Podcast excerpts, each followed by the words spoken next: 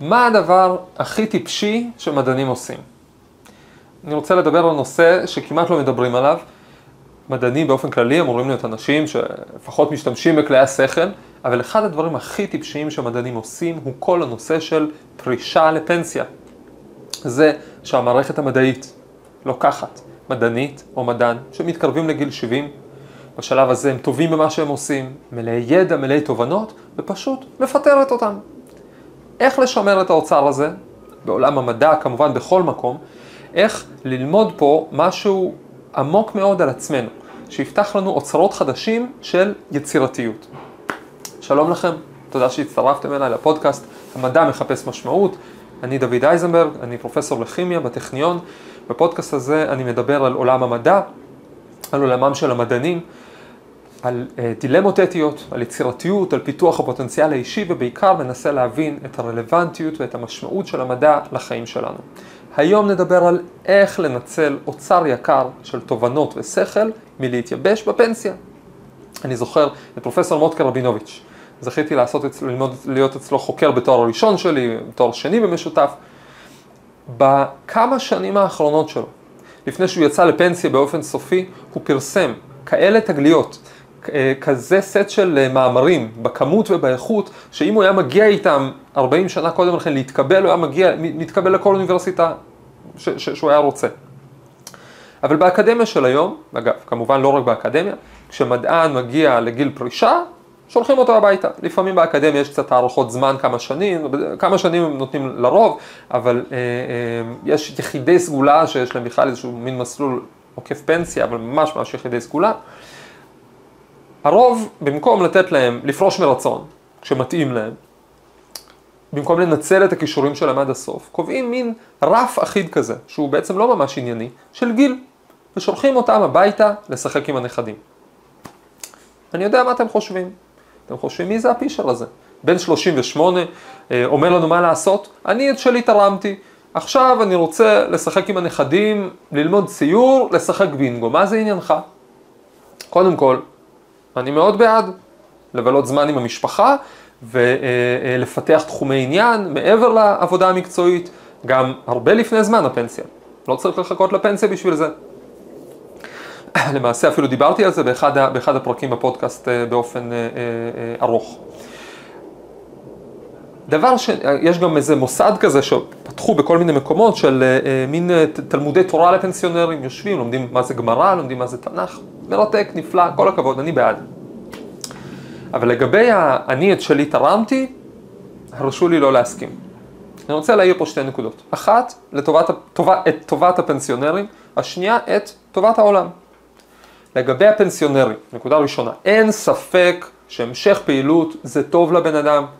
יש בירושלים אה, אה, דוקטור אה, יקיר קאופמן, הוא היה מנהל המחלקה הנוירופסיכוגריאטרית במרכז הרפואי הרצוג, גם היה מנהל של המרכז הזה.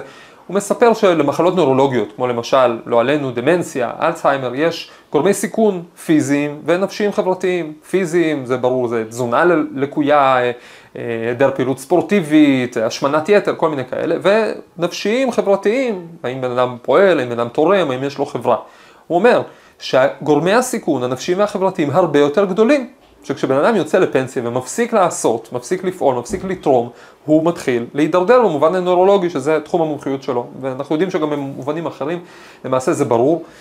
אה, יש אפילו התאמה כזאת, זה מעניין שבמדינות שבהן גיל הפרישה הגיל החובה, גיל שבו יוצאים לפנסיה, הוא גבוה יותר.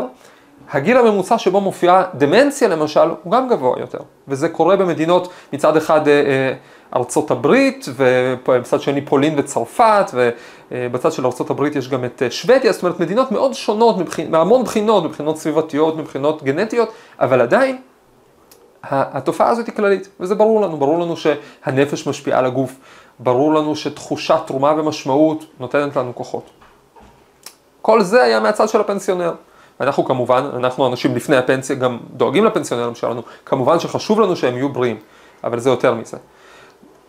כי, כי מה, מהצד הזה אולי היה אפשר להגיד שטוב, אז מה ההבדל בין להמשיך לצייר או ללכת לחוג קרמיקה, לבין להמשיך לתרום בתחום המומחיות שלי ובעבודה שלי שאני יודע לעשות. כאן אנחנו בעצם נוגעים בשאלה קריטית מאוד. השאלה, האם יש לי מה לתרום לעולם? השאלה, האם באתי לעולם בשביל לתרום לו משהו? אני רוצה לפנות לפנסיונרים ולהגיד להם, אנחנו צריכים אתכם, תרומה אמיתית. זכיתי לעבוד באיזשהו שלב עם כימאי מבריק אחד, הוא, הקריירה שלו הייתה בתחומים חשובים מאוד שהשתיקה יפה להם, לא יכול להרחיב, אמ, ובאיזשהו שלב הוא יצא לפנסיה. אני המשכתי להתייעץ איתו, העצות שלו תמיד היו זהב, זהב של שיקול דעת, זהב של רוחב יריעה, של, של היכרות עם, עם נושאים ועומק. ותמיד שאלתי אותו, אתה לא משתעמם בפנסיה. איך, איך אתה לא משתעמם בפנסיה? והוא אמר לי, כן, קצת משתעמם, שומר על הנכדים, ניסיתי להתנדב פה ושם באיזה מעון לנכים, גם כן קצת השתעממתי, הרגשתי שזה לא בדיוק אני. אמרתי לו, בטח שזה לא אתה, אתה כימאי מהמדרגה הראשונה, אנחנו צריכים אותך, אנחנו, העם, המדינה, העולם, אנחנו צריכים אותך בדברים שאתה יודע לעשות טוב. וההורים של הנכדים שלך, שיקחו בייביסיטר בת 15. אגב, ברפאל, שבה שירתתי, יש מוסד אה, יפה מאוד של אה, יועצים. את רוב הפנסיונרים שאני הכרתי ברפאל לא יצאו לפנסיה. רובם המשיכו לעבוד כיועצים עוד תקופות, ואז בעצם פרשו עם הזמן ברצונם, ברצון הממונים. זאת אומרת, היה אה, אה, משהו הדרגתי יותר. עכשיו, אני יודע מה אתם חושבים עכשיו, ואולי אתם חשבתם את זה גם קודם, רק התביישתם אה, לשאול. אה, אנחנו יודעים שפנסיונרים יודעים הרבה, אבל היום יש בעיות חדשות. אולי צריך גישות חדשות, כיוונים חדשים. לא נעים להגיד, אבל אולי לא כל הפנסיונרים יצירתיים בגיל הפרישה ואחריו כמו שהם היו יצירתיים כשהם היו צעירים. אולי הגיע הזמן לפנות את הבמה לדור חדש, כיוונים חדשים, רעיונות חדשים. אז קודם כל, נקודה ראשונה, שלגבי לפנות את הבמה, תנוחו. כך היא דרכו של עולם. הבמה תתפנה, אבל עד אז, למה לא לנצל את מה שיש? למה לבעוט את כל השכל והניסיון הזה החוצה, רק כי לפי השעון אה, הגיע הזמן ושלום, במין אה, חתך אחיד ולא ענייני כזה לכולם. דבר שני, ועיקרי, לגבי היצירתיות שיורדת. יש ויש. יש כל מיני אנשים עם כל מיני, אה, וכל מיני דברים יכולים לקרות ליצירתיות שלהם. אה, היה פיזיקאי יהודי אמריקאי גרמני, יהודי גרמני אמריקאי, הנס בטה, אה, זוכה נובל מאבות פצצת האטום, שפרסם מאמרים מדעיים ותגליות מדעיות בכל עשור של חייו המקצועיים, משנות העשרה שלו עד שנות התשעים שלו. את המאמר הראשון שלו הוא פרסם בגיל 18, את המאמר האחרון שלו, ואגב, אחד החשובים שלו, הוא פרסם בגיל 92.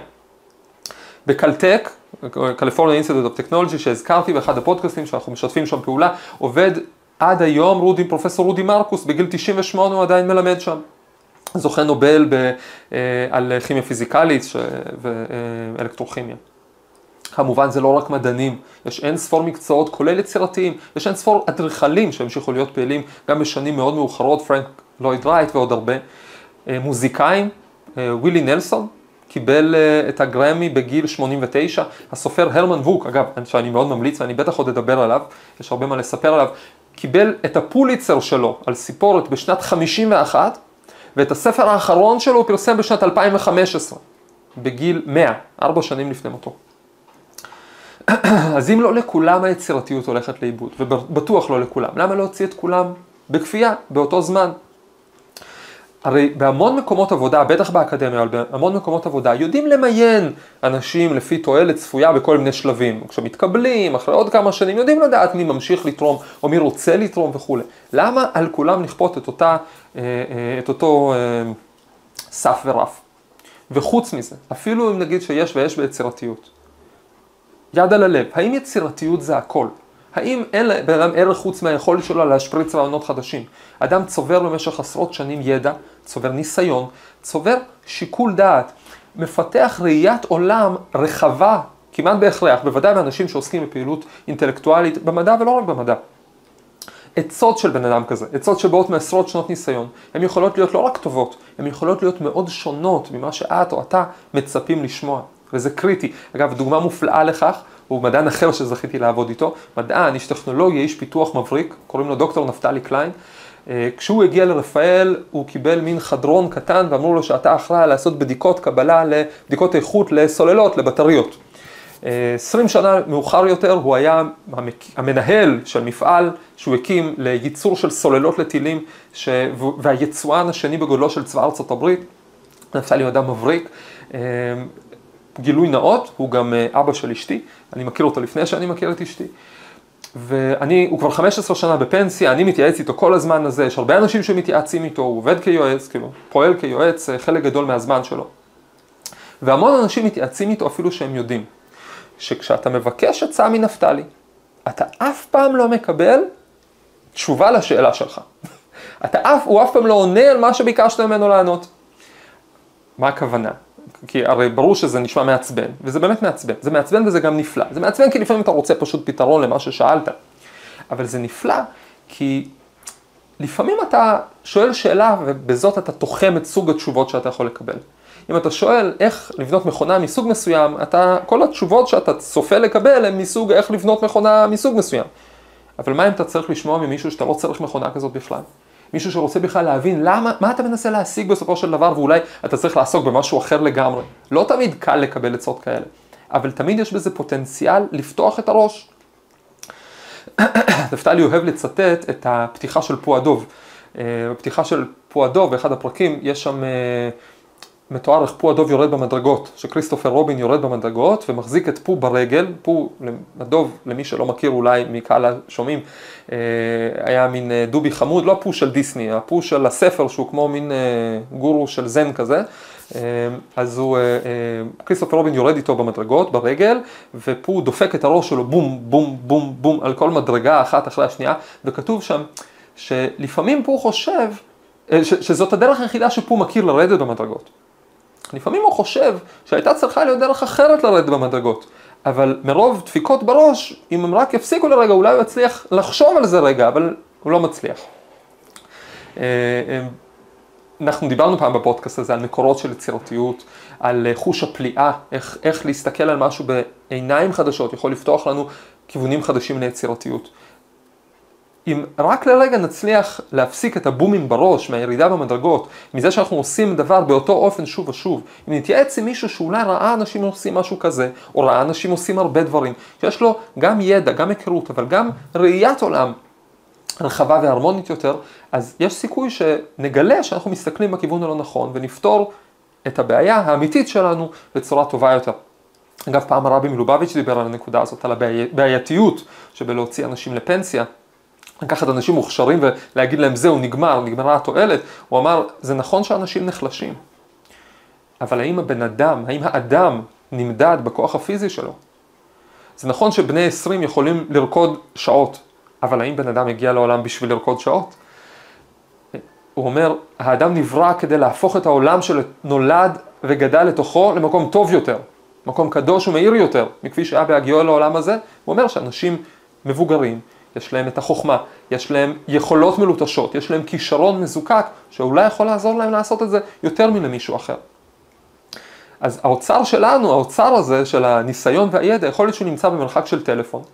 רק להרים טלפון לפנסיונר הרלוונטי, לפנסיונרית הרלוונטית, לשאול אותם, להתייעץ איתם על הבעיות שעומדות לפנינו, ולא בתור לזרוק אבן בשביל, לזרוק עצם כזה לשיחה עם סבתא, עשיתי טובה, אלא להיות פתוחים לראות ולשמוע עולם חדש. בהצלחה.